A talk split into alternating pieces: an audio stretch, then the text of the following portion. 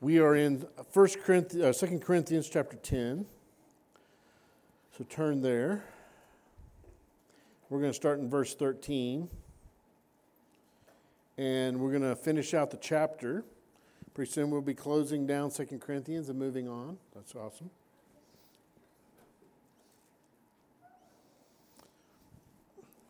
we might uh, take an easy book like Jude for, for a snack before we get into the next. Praise God. All right, Second Corinthians 10, verse 3, or Second John. Second Corinthians 10, look at verse 13. Let's read. We, however, will not boast beyond our measure, but within the limits of the sphere which God appointed us, a sphere which especially includes you.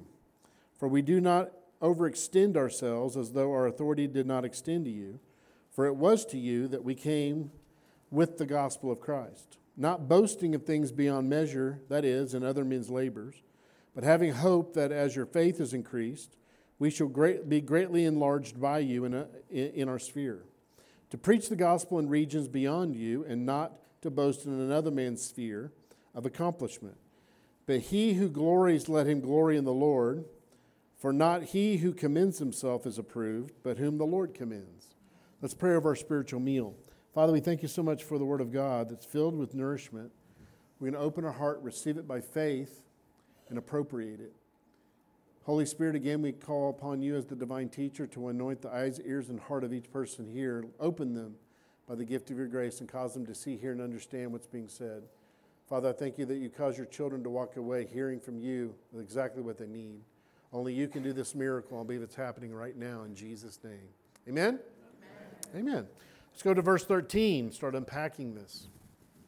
Verse 13 says, We, however, will not boast beyond measure, but within the limits of the sphere which God has appointed us, a sphere which especially includes you. In this chapter, uh, chapter 10, Paul's really going to start talking to the false teachers and really talking to the congregation that's been deluded or deceived by the false teachers. And so there's false teachers that came in after Paul left this church he went on to another church. But while he was gone, false teachers infiltrated this church and they came with letters, specifically written from Peter and John, and said, you know, these were the teachers ordained and specifically the only ones that uh, were specifically called and anointed to be the messengers from Jerusalem, and they lied. It was fake, forged letters. They came bragging about who they were, what they had been doing, who they knew, and basically, the, the Corinthians believed them and had been buying into the false doctrine that they've been teaching and had been robbing them, uh, and not only financial, but just in doctrines, teaching there wasn't a resurrection. And so false doctrines like that had creeped into the church. And so Paul's going to address these false teachers straight on, and he's going to talk about their ministry versus his ministry. How are they different? And so he's going to bring this out in verse 13. He says, We will not boast. Say boast. It's just a Greek word that means to brag, to boast. Someone that, that likes to talk about who they know, where they've been, what they've done. You ever met someone like that? Amen. And so it says, We will not boast beyond measure, but within the limits of the sphere which God appointed us, a sphere which is especially you. Why does he bring this out? That he's going to bring out there's a measure that every believer and minister is supposed to stay within. And so we're going to bring out that you're not called to everyone, to, to uh, you, to anyone and everyone, but you have a specific area, group of people you're called to, and then you're graced and anointed for it. And so Paul's going to bring it out that his sphere included them. He founded this church. And so he's going to bring out that false teachers had gone into another man's labors, Paul's, and was taking credit for it and was started ministering in there and was sowing crosswise to what Paul had sown into.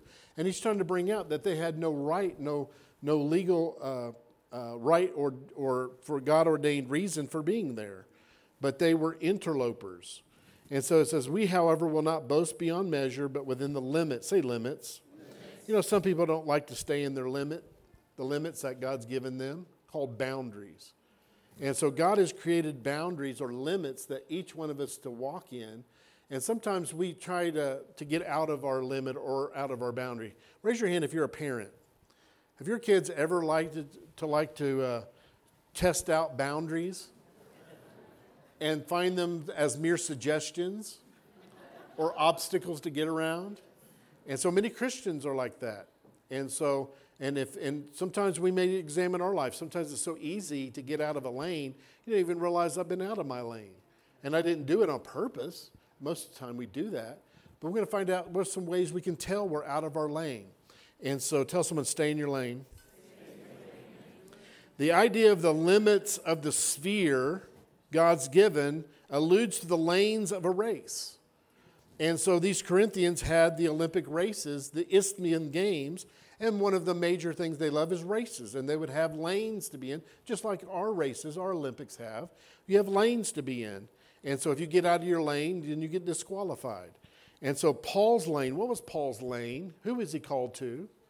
He's called to the Gentiles. And he says, you know what? In, in seeking the, out to minister to the Gentiles, you lay right in the path. You are right in my lane. God led me right to you, bumped right into you where he called us to be, and we ministered to you. We started that church at Corinth. And Paul says, You are directly in the path God assigned him. But now others were coming into his lane and trying to minister and actually harming what the work of God that had been done. And they were taking credit for what Paul had done. And so let me say something God has created everything. Say everything. everything. He's created everything with boundaries. We, there's boundaries throughout life. And so we have a boundary between land and ocean. We have a boundary between sky and earth. We see that in Genesis chapter 1, where he established these boundaries. There's boundaries of nations, boundaries of cities, there's boundaries of personal land and property. You know, God honors personal property, personal land. And so there's, there's uh, actual boundaries. You know, in the area of your own self, there's personal boundaries, there's space boundaries. You know how sometimes I don't like how someone comes up and talks to you right face to face. And you back up a little bit and they'll walk right in. And you're like, okay, a little space. Back, tell someone back off. Now, ladies, that's fine. You ladies love to get face, nose to nose and talk, talk, talk, talk. If two guys get nose to nose, they're about to throw down. Praise God. Just a little space. And... But in the spiritual realm, we think, well, in the spirit realm, it's just all open. You know, I'm called to everyone. I'm God's gift to the body of Christ. My gift will work anywhere, everywhere. And actually, that's not the case. And so you are to stay in your lane. God's given you an appointment, and you have an anointment for the appointment. Amen. Tell someone you have anointment for the appointment. But your gift and grace and anointing doesn't work everywhere to anyone. Well, yes, it does, Pat. No, it doesn't. You could be in a, in a ministry and you think, well, I don't like being here. So I'm going to leave. I'm just going to go. I'm going to pick you know, a place I want to go, and so it's sunnier and nicer. I'm just going to go out there and I'm going to start a ministry, and it's just going to prosper like it has in the past. Well, no, no, it doesn't work that way. No, why are you prospering? Because you're in the place God called you and assigned you, and your grace is effective there. Your anointing's effective there. You get out of that place, you're going to be a fish out of water. You're going to be a bird out of the sky. And say, so, well, Rick, prove to me. Okay, let's use scripture. Let's look at the Word of God. Let's find out that your anointing, your anointing goes with a calling, and it's and it's there's a limit to it. There's a group of people you're called to minister to. And so look at Galatians chapter 2, look at verse 7. This is the ordination, Paul's ordination service, where God called him to go to Jerusalem and present his ministry to the bigwigs and the pillars that were in Jerusalem. And he was ordained that day. I want you to see what happened in Galatians 2. Look at verse 7. It says, But on the contrary, when they, that's Peter, James, and John, and the leaders of Jerusalem, saw the gospel for the uncircumcised, that's the Gentiles, the gospel to the who? To the Gentiles, had been committed to me. Who gave him that? The Lord, the Lord Jesus gave him that commission. And it was to who? To the uncircumcised, to the Greeks, to the Gentiles. And it says, as the gospel for the circumcised, that's the Jews, to Peter. Who was called to the Jews? Peter. Peter. Who gave him that? God. God. And so I want to bring this out that Paul even had a problem staying within his lane.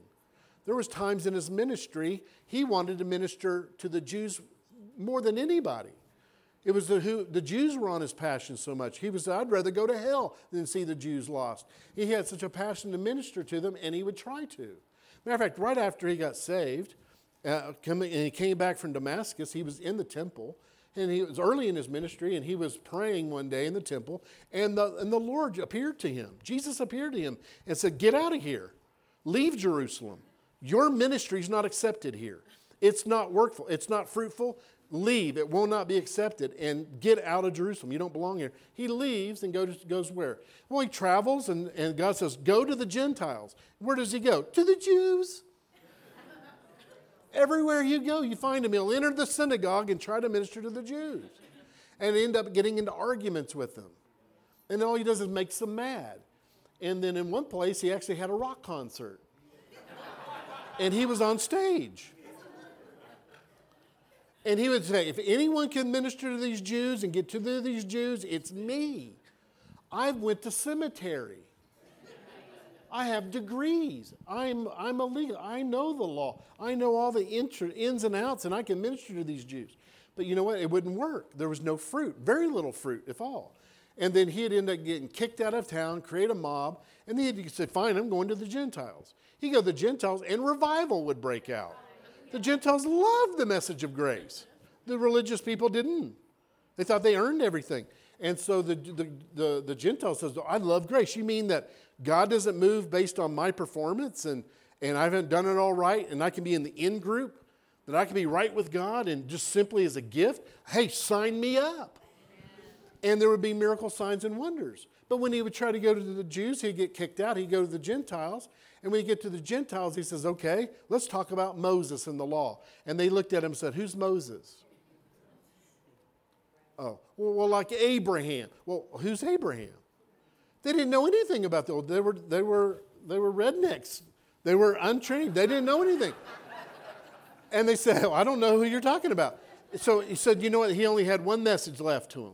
Jesus Christ was God's son. He became a man, lived on the earth, lived a sinless life, died on the cross, rose again from the dead, and his spirit's here to heal you, deliver you, and create power if you believe. Signs, miracles, and wonders would take place among the Gentiles. Well, then Paul says, you know, well, if I'm not picked, what super duper do you got? You have to really get someone better than me that can reach the Jews. Who is it? And Paul says, look over the fence. Looked over and saw Peter. Peter? The ignorant fisherman? He's never been to cemetery. Yeah, Peter. Because Peter would go to the Jews, and, they, and the Jews would ask him a, a, a, deep theological question out of the law. And Peter would shrug his shoulders. I haven't been to cemetery. I don't know. Ask him, no, I don't know. One thing I do know is Jesus Christ was God's son. He lived a perfect life on earth. He died on the cross, rose again from the dead. His spirit's here to do miracles, signs, and wonders among you if you'll just believe. And miracles, signs, and wonders would flow through him. But, they, but I want you to see something here. Look at verse 8.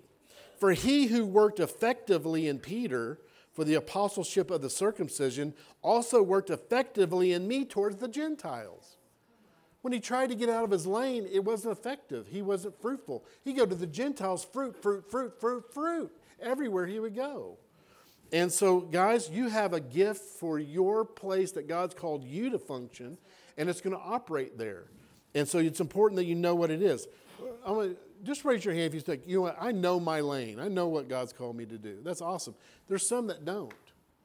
There's some that don't. And so I want you to see something here that we need to find out what is our lane and that we need to stay within the lane. And he says this, this was appointed by God.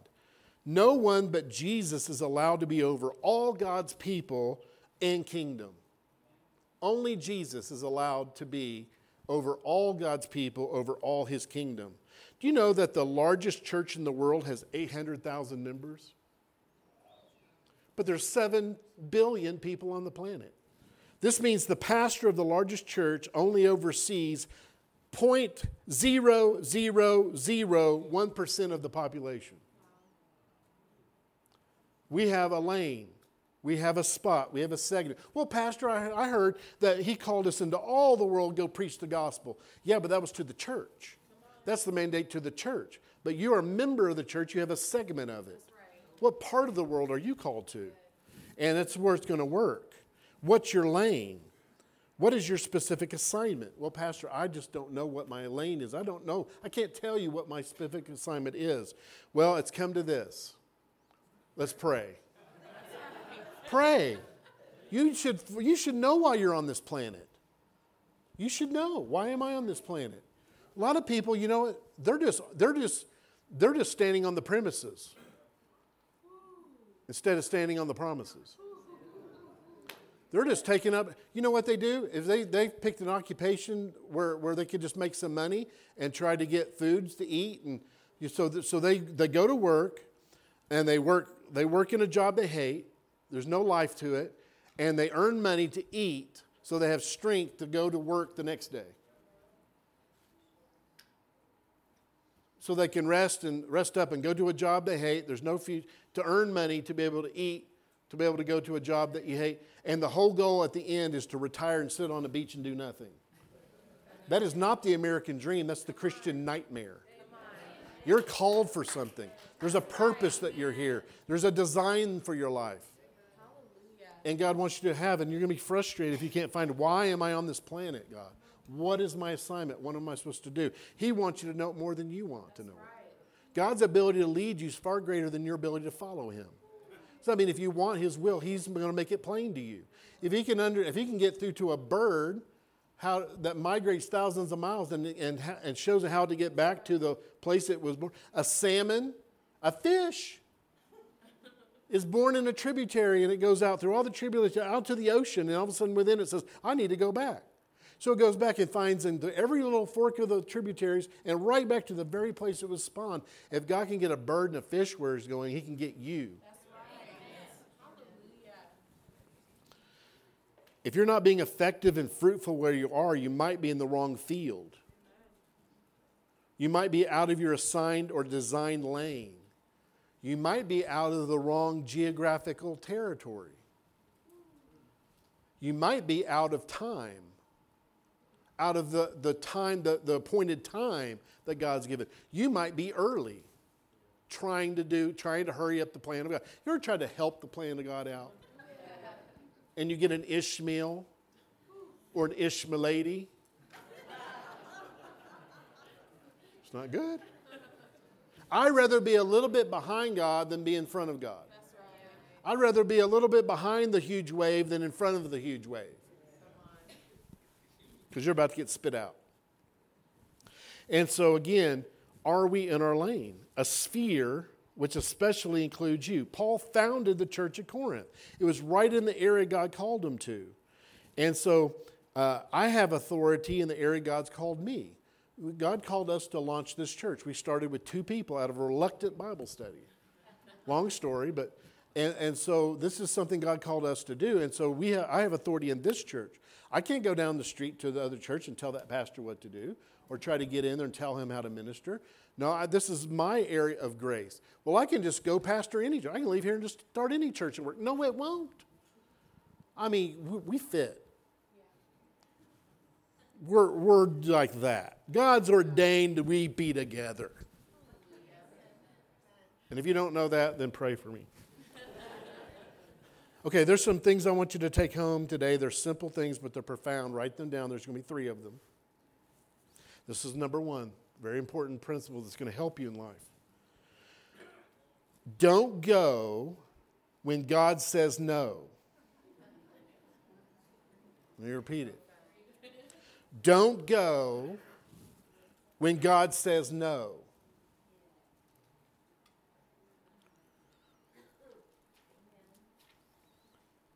Has ever the Lord ever told you no?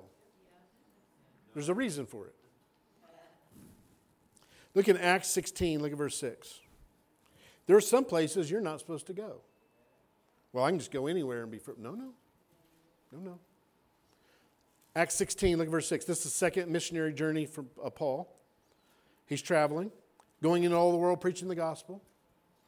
Acts 16, look at verse 6. Now, when they had gone through Phrygia, it was a very cold area. It's fr- called Phrygia.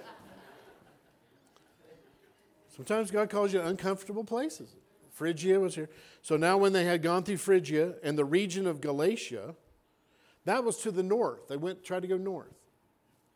They visited the places they visited on the first journey, and then they, after get done with that, they went north to see if they would minister there. And, and so they were forbidden by the Holy Spirit. Forbidden by who? Holy the Holy Spirit to preach the word in Asia. Pastor, I'm called to go into all the world and preach the gospel. How, could, how could I be forbidden of the Holy Spirit to preach in that area? Because the word, that commission is given to the entire church. You have a specific calling, a specific place to be. And so, right there, right there, he, the Holy Spirit forbid him and said, No, you're not going to preach in Asia right now. Look at verse 7. They can't go, they can't go uh, north. I'm sorry, I'm sorry, Asia was south, but uh, look at verse 7. Then they're going to try to go north. Asia was south, but now, verse 7, they're going to try to go north. After they had come to Mysia, they tried to go into Bithynia, which was up north.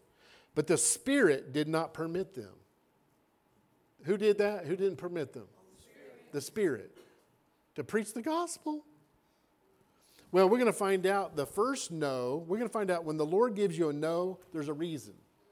Well, the reason he said no to Asia, because that was a no, not yet. He was going to go there on his third missionary journey, and the door wasn't ripe yet. The people weren't ready yet. He wasn't ready yet. The situation was. God needs to set some things up before you come on the scene. Tell someone, let, let God set it up. You know, football season's starting again. Yes, the Cowboys looked as worse as they ever did. Praise God. anyway, you know the best running backs, the most effective running backs? aren't the ones that always are using their speed. Because guess what? You, what you have in front of those running backs is called bubbas.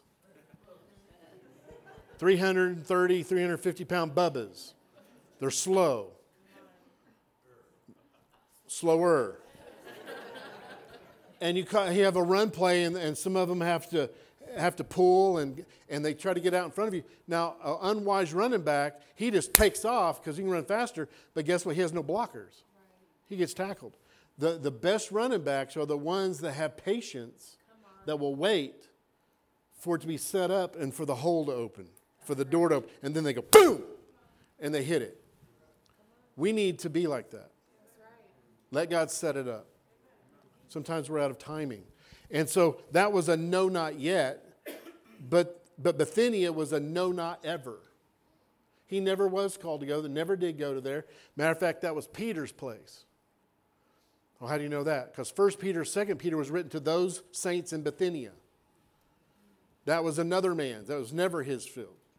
And so sometimes we look greener on the other side of the field. I wish I had that ministry over there. And they're looking over at you. Well, I wish I had your ministry. No, you need to be settled with what God's called you to do. And, and that's where the fruit's going to be. Asia was no, not yet. but then he was no, not ever. It's easy to get out of the lane because Paul did it. He even did it later on trying to go to Jerusalem. What did, what, did, what did God say to him the last time he was in Jerusalem? Get out of Jerusalem, and, and it wasn't going to work. It's not going to be accepted. But guess what? He thinks he's got a better idea now. Well, let's try, try it now. Let's go back.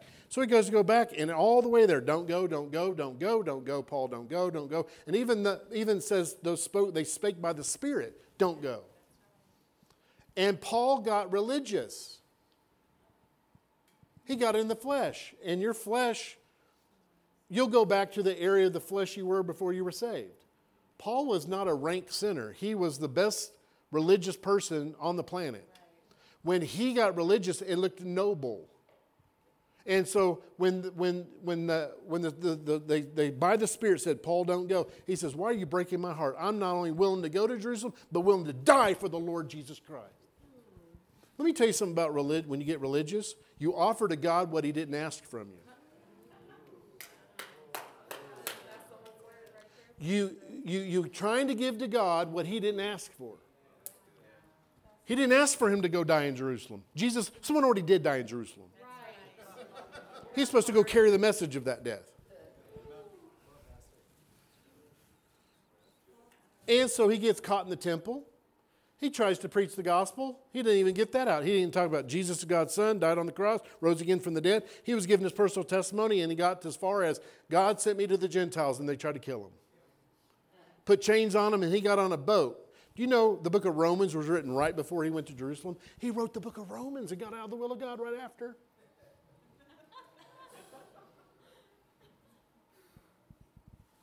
And in the book of Romans, it says, I feel like I'm supposed to go to Rome.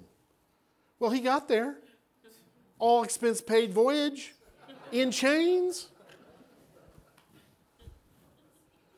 Look at verse 14.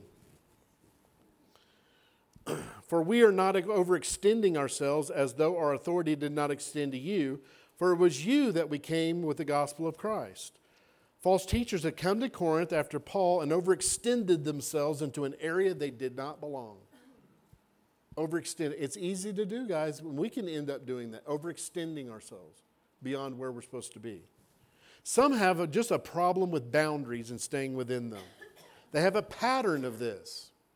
They cause problems wherever they go because they're always they're always extending themselves above over where they're supposed to be. They see boundaries as a suggestion or an obstacle or a hurdle. Here's the second point Write it down. First one was don't, don't go when the Lord says. Okay. Okay, here's the second one. This is going to help you guys. If you'll, if you'll incorporate this in your life and ministry, this will help you. Don't go where you're not invited. Write it down. Don't go where you're not invited. That's going to help you. We have, we have uh, conferences up at Charis. I've been in, I've been in the, and I actually been a speaker, like in campus days or whatever. And, and so the green room was supposed to be for the campus, for the, for the conference speakers. Every single time, every time you have a conference in the green room, there's people that try to get into the green room that weren't invited. And you're like, well, who's that dude? I don't know. He's enjoying the food and talking. You're like, I don't know who he is. Just invited himself in. Pride. Pride. Don't go where you're not invited. We are to stretch our faith, but don't overstretch it by trying to use your faith or gift in areas outside your assignment. Say that again. We're to stretch our faith, but don't overstretch it by trying to use it in an area that's not your assignment. And he says, as though our authority did not extend to you, for it was to you we came with the gospel of Christ. Paul established the church at Corinth. What's an apostle? An apostle goes and establishes a new work where there was none. They're pioneers, they start new works, they're anointed for that. So they'll start a new work, they'll raise up leadership, and then the grace lifts to be there, and then they get a call to go start something else. You know, you're going to be frustrated if you have pioneering grace and you're trying just to maintain. Or, or you have a maintaining grace and you're trying to pioneer. We all have our part, our part to play. Some like to come and try to take over where a work already exists. They're too lazy to build something themselves. He said again, they're too lazy to build something themselves. Tell someone, don't be lazy. Tell someone else, wake up.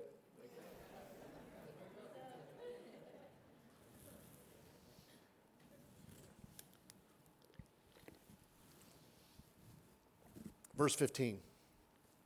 Not boasting of things beyond measure, that is, in other men's labors, but having hope that as your faith is increased, we shall be greatly enlarged by you in our sphere. Say, in our sphere. In our sphere. In our sphere boasting. He loves it. Paul's using that word. Basically he's saying, you know what? You won't listen to anybody except they brag about themselves. You, you really won't even listen to anybody unless they, they come talking big. Okay, well, since you're not listening, I'm going to talk about my accomplishments. I'm going to talk about what God's done through me. In the next few chapters, he's going to talk about one thing after another that God's done through him. that pales in comparison to anybody else. He says, But you forced me to it. I'm a fool to do it. But if that's all you're going to listen to, okay, I'll get in the fool. I'll become a fool and start bragging. The false teachers were boasting in the things beyond their assigned area by God. And they were boasting in other men's labors. You know, every minister carries a DNA, a DNA, a ministry. And, and, and if you're going to be in ministry, and you are in ministry, so, so as a minister, you'll want the DNA of Jesus as much as possible. Now, in your spirit, you have the DNA of Jesus. It's, it's chromosome for chromosome. It's you're perfect in your image on the inside in your spirit. I'm talking about in your ministry and how you conduct your ministry.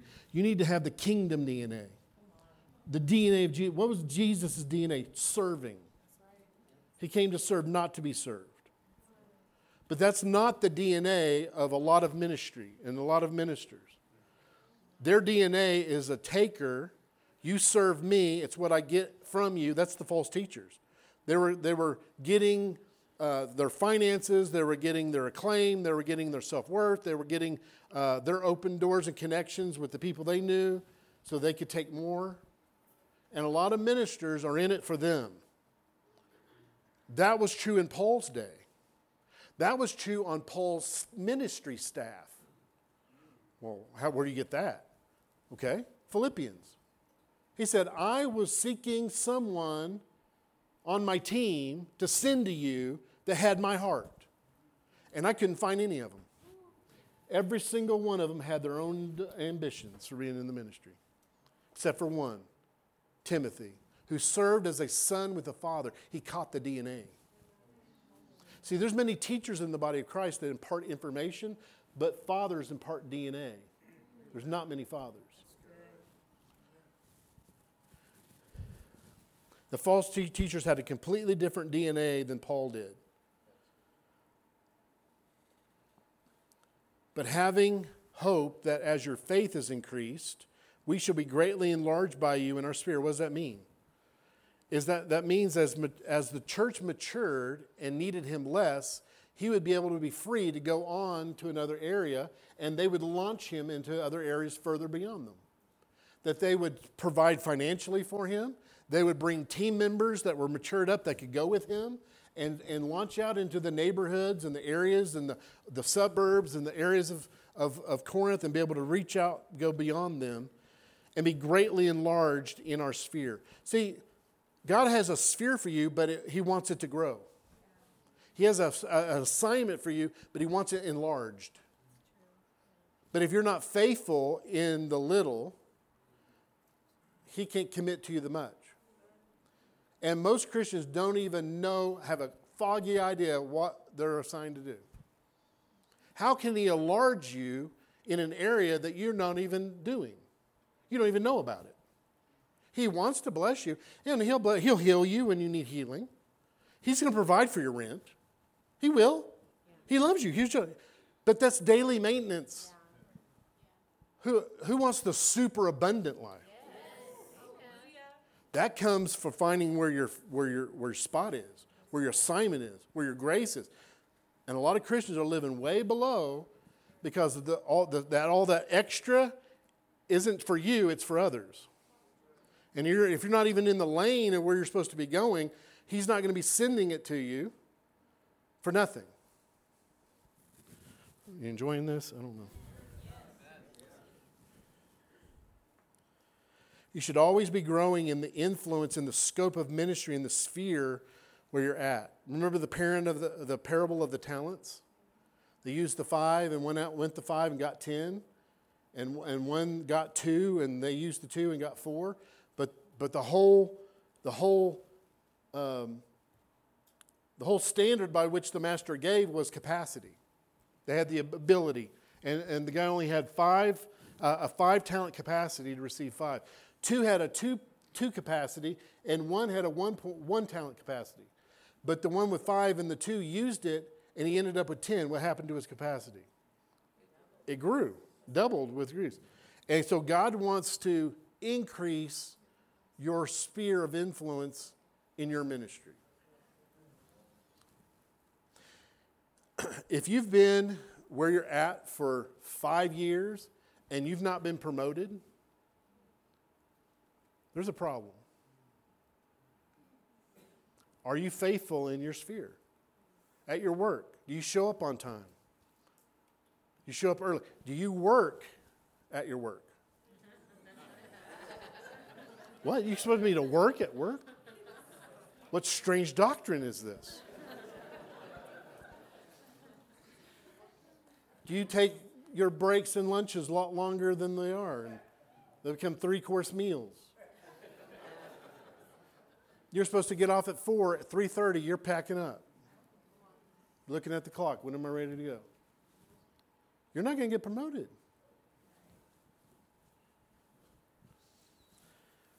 And in the area that you're supposed to be in, be open and sensitive to a lane change. Because I don't know about you, but when I get really comfortable for an extended period of time, he likes to throw in a lane change. He says, okay, here's a new assignment. And you got to be sensitive. And so, well, Pastor, how do I, how would I know I'm supposed to get a new assignment, a lane change? Um, try checking in with headquarters every once in a while.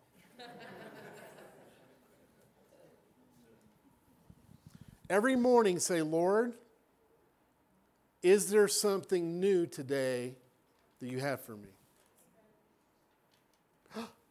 They're just mine. If you give them a chance to talk, oftentimes we, we go through our prayers and we ask Him for all these things and ask Him for wisdom and guidance and direction in Jesus' name, amen, and walk out the door. And the Lord's like, ah.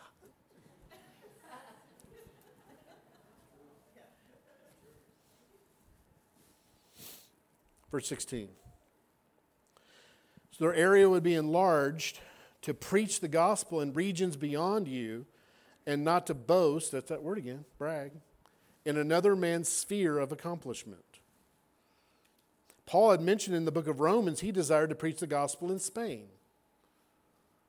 There's other areas that God put on his heart, regions that had not been reached before, and not boast in another man's sphere of accomplishment. Look at verse 17. But he that glories, look at the word glories, it's the same Greek word as boast. Exact same Greek word. Brag. If you're going to brag, then let him brag in the Lord. Brag on the Lord. It's not wrong to be proud of your kids, but be proud of what God's done in them. God made them to be that. It's not all you. Look at my peerless parenting skills.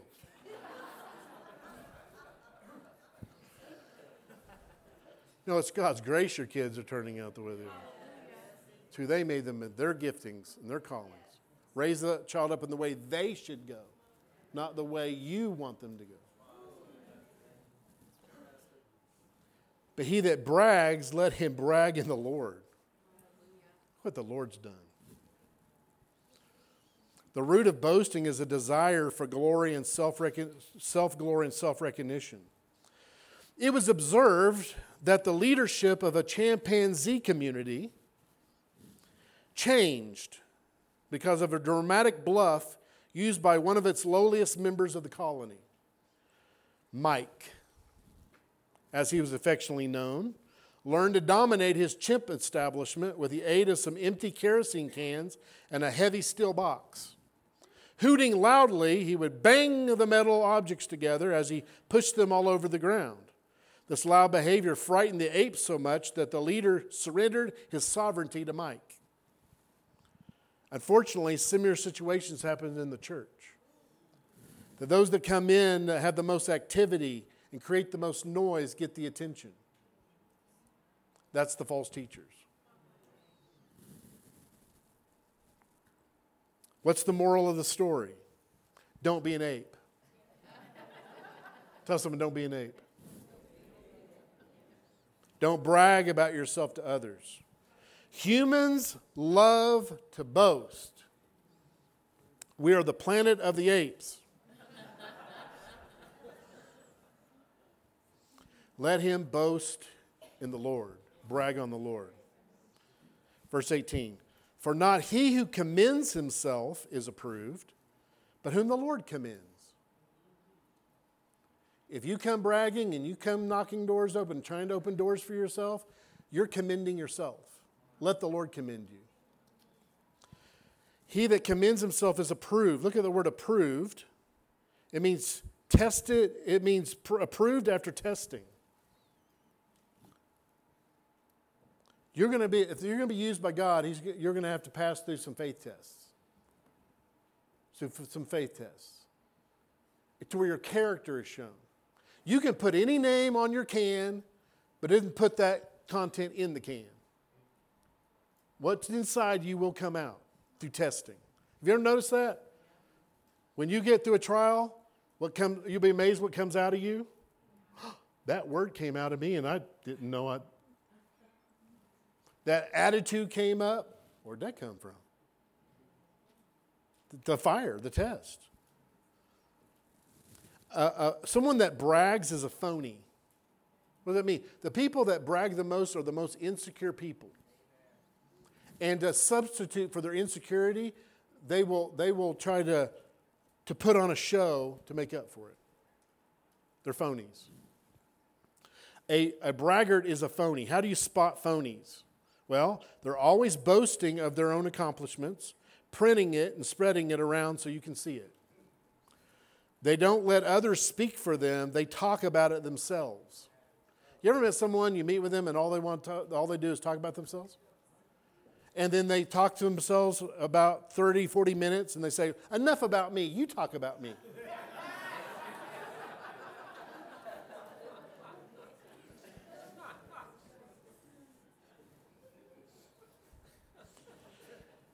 I'm talking about pulpit ministers that have this, a phony in the pulpit ministry, they're not concerned about reaching the unreached.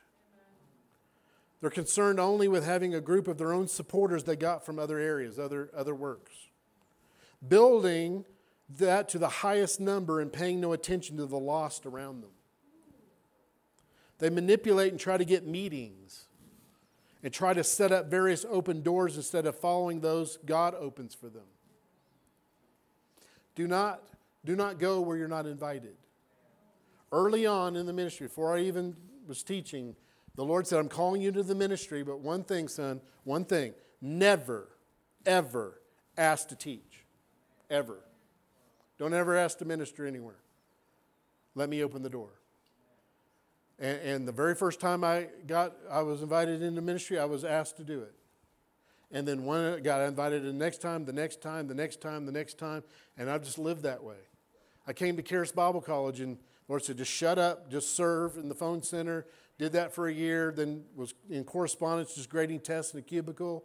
And then Greg Mohr calls me in the third year and, and basically offers me a job I didn't even know I was in, I was being interviewed for a job. And, and then he asked me for my resume, and so I gave him a resume, and he, he saw all the stuff I had done. But even when I came on staff, he said, Now, is there any, anything you would like to teach, or can you teach? And I said, Well, I could look over the curriculum. And so I looked over the curriculum and I found there wasn't a single, this is a Bible college, there wasn't a single course in our Bible college on how to study the Bible. Novel idea. It might be good to have a course on how to study the Bible. So I put it together, gave it to Greg. He said, right, that's good. Well, let's start that as an elective in night school. So we just started night school doing it as an elective. And then they said, Well, let's, let's do that as an elective during day school.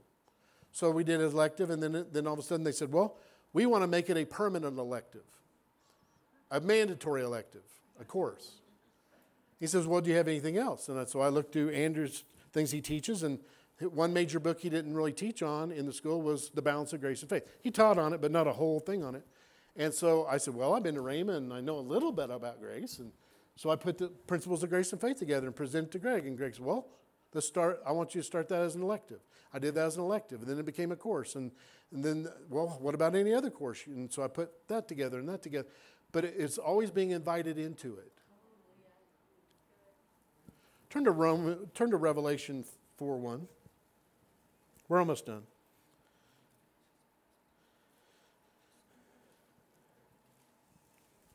Revelation 4 1. Be invited into the things of God. After these things, I looked and behold a door standing open in heaven. A door what? Standing, standing open. What does that mean? Invitation. Invitation.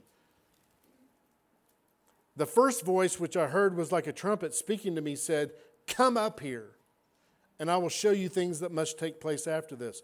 Open door, come up here. Invitation. John didn't intrude into an area he was not invited.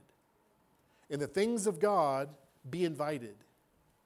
Boast in the things in the Lord, not in you. Don't commend yourself, let the Lord commend you. And then lastly, Genesis 12 2. Genesis 12 2. This is Abram, the Lord speaking to Abram. Genesis 12 2 says, I will make you a great nation. I will bless you and make your name great. Who would make his name great? God would make his name great. Abraham wouldn't do it. I will make name your great, and you shall be a blessing. First of all, he will bless you. He blesses you first with revelation. He blesses you with a message. He blesses you with an anointing. And then he says, Go and do this, what I'm telling you to do. And then he causes your spirit to increase. He causes your influence to come. And then your name gets out there. But guess what? So that he can get greater blessing. I want you to see that it's a blessing sandwich. I will bless you and your name will become great. But the whole reason he makes your name great is so that you can have greater influence, so people get more people can get blessed. The higher you go in the kingdom of God is a greater opportunity to serve other people. Let the Lord commend you and promote you. Let's bow our heads. You'd say, Pastor, I'm in that category where I don't know what my lane is. I don't know what I'm called to. I don't know for sure why I'm on this planet. That troubles me. It should trouble you. I want to know what I'm here for. And if that's you, say, you Lord, I, I, am really going to seek Him and, and, and ask God, why am I here? What am I graced for? What am I gifted? What am I supposed to be doing? Every one of you have a design. Every one of you are here not, not on accident. You're here on purpose. God chose for you to be here. You say, Pastor, I want to know. I mean, I want you to pray for me. I want you to pray for me. I want to know what my lane is. I want to know where I'm supposed to be. Raise your hand. Father, I thank you for hands that are raised all over this room, Lord, that you would reveal to them why they're on the planet. You want them to know more than they want to know. And you don't make it hard. You drop it within their heart by their desires, their giftings, their passions. What makes them angry? It's within them. It's, it's not as hard as, you, as they made it. They don't need a prophecy and a vision and angels, but just checking their heart, Lord. I pray for open doors that they be faithful. Most of many of them are already in the area, didn't even realize it. But Father, I thank you for releasing purpose in them and grace in them in Jesus' name. You can put your hand down. One other thing, say, you know what, I, I I'm just not, there's I'm, I'm just not satisfied. It's not anything external. I can't really put a finger on it on the outside and but on the inside, I'm frustrated. On the inside, I just don't have peace. Like I'm out of place. I'm a fish on land. I just, I don't feel, I just, something's wrong. Something's on the inside. God's saying there's a change. You're in the, he wants to lead you to another place to where you could swim, where you can fly. And you say, That's me, Pastor, and, and I, am ready for that change. I know it's here, and I'm open for it, and I'm ready to, to make the move on what God tells you me to do. Maybe in your occupation, maybe in a ministry, maybe, but, but in many different areas. But say, That's me. Raise your hand high. Well, Father, I thank you for those that have their hands raised, that they're just not settled on the inside. But Lord, I pray that you would show them the place you have for them, a place of grace and it's going to take trust to move out of the comfort zone in the natural and move into an area. But it's going to satisfy you, it's going to fulfill you like nef- nothing ever will. Being in the will, there's nothing like being in the will of God. Well, He may send me to some country. You know what the safest place on the planet is? Is the will of God. He may send you to the most dangerous country they say on the planet, let me tell you, the safest place to be is in the center of God's will. Father, I thank you that they would find that. In Jesus' name, amen. Let's worship God together. Amen. Would you stand with us, please?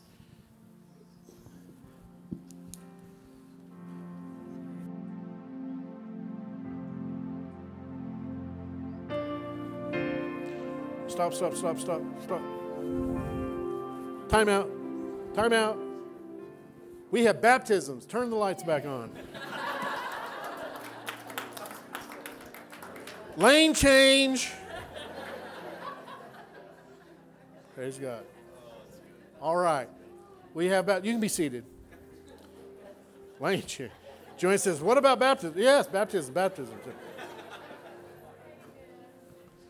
All right. Let's get a few verses here. Baptism is an outward sign of an inward thing that's taking place in your heart.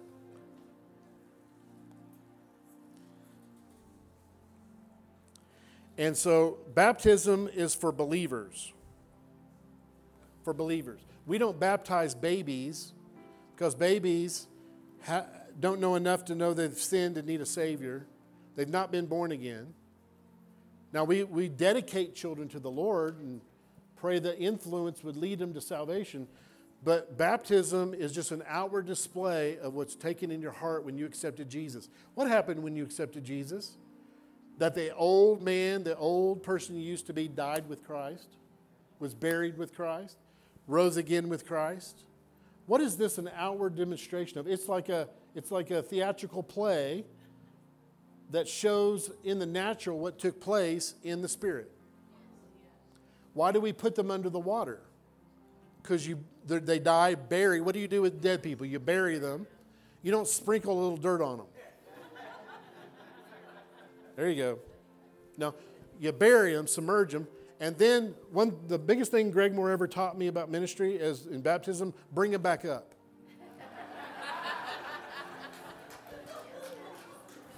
and I said, "Yes, sir. Bring them back up." So you bring them. You're raised to walk in newness of life. And it's for those, and it's just an out, the first step of outward di- discipleship. Jesus said, follow, Come follow me. Preach the gospel to all creation and baptize them in the name of the Father, the Son, and the Holy Spirit. And so that's the first step of discipleship. And you're proclaiming to everyone else, I'm a believer. You know, in some countries, you can say you're, you believe in Jesus and they'll leave you alone, but when you're baptized, they'll kill you because you mean it. You took it public. The devil doesn't really care what you say about your faith, as long, but if you take it public, he doesn't like it. All right, so we're, we're going to have some baptisms today. And so when they come up, I'm going to ask them, uh, we're going to read off their name, and then I'm going to ask them if they have accepted Jesus Christ as their Lord and Savior. And upon that profession, I'm going to baptize them in the name of Jesus into the Father, Son, and the Holy Spirit, and I'm going to bring them back up. Amen. Okay. First candidate.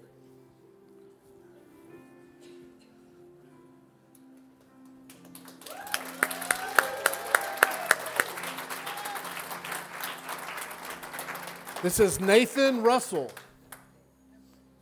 Nathan Russell. Nathan, stand there for a second. I want to ask you a question. Have you accepted Jesus Christ as your Lord and Savior? Do you believe that He's the Son of God? He died on the cross for your sins? That He rose again from the dead? And He's your Savior? All right, enter the waters of baptism.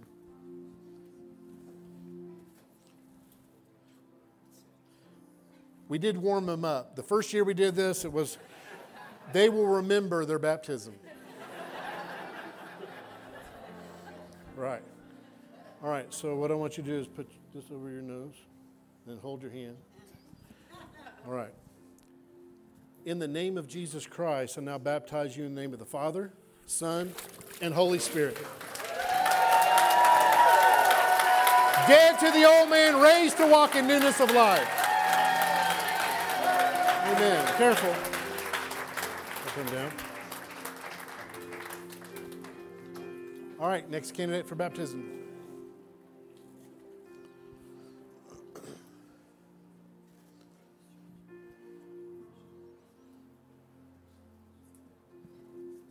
All right. We have Chris Rivas. Chris, do you believe Jesus Christ is the Son of God? Yes. Do you believe He died on the cross for your sins? Do you believe He rose again from the dead?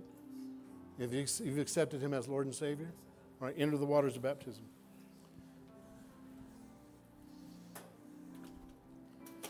Sit down on the stool. Put your hand over your nose. Grab your hand. In the name of Jesus Christ, in the authority of Jesus, I now baptize you in the name of the Father, the Son, and the Holy Spirit. Yay! Dead to the old man, raised to walk in newness of life.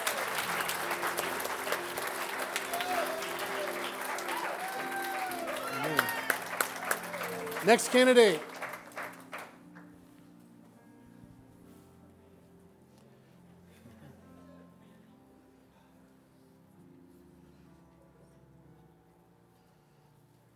All right. We have Ramir, uh, Manny. Manny, do you believe Jesus Christ is the Son of God? I do. Do you believe he died on the cross for your sins? Yes, he did. Do you believe he died, he rose again from the dead? Yes, And he's your Lord and Savior? He's my Lord. Amen. Enter the waters of baptism. Pat is a mentor, and he would like to help, so go on the other side. Okay. He's going to sit down. There you go. And put your hand over your nose. Grab your arm. The authority of Jesus Christ will now baptize you in the name of the Father, the Son, and the Holy Spirit. Yay! Dead to the old man, raised to walk in newness of life. Thank you, Pat.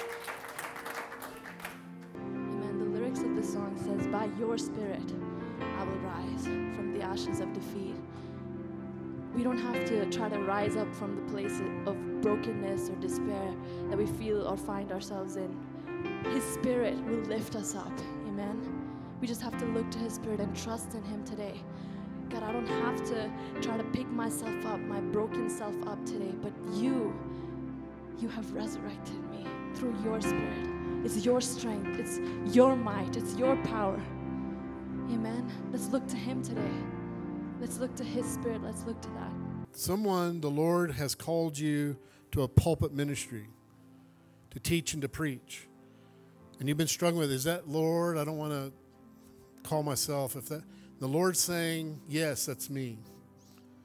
I've called you into that. Is anybody in this room? Raise your hand high.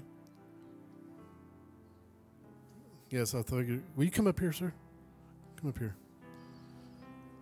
You're not going to hide from the Lord. The Lord says, I've called you and I've anointed you. But you must accept the call. When you accept the call, the door's open. Can I have someone stand behind them? Usher somebody.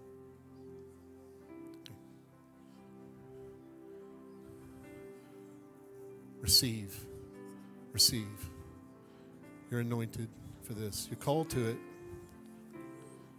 Hallelujah. I'll be faithful to you, says the Lord. I'll open the doors. You don't open them, I'll open them. I'll give you the message. And I've deposited my grace and gifts to do it. In Jesus' name.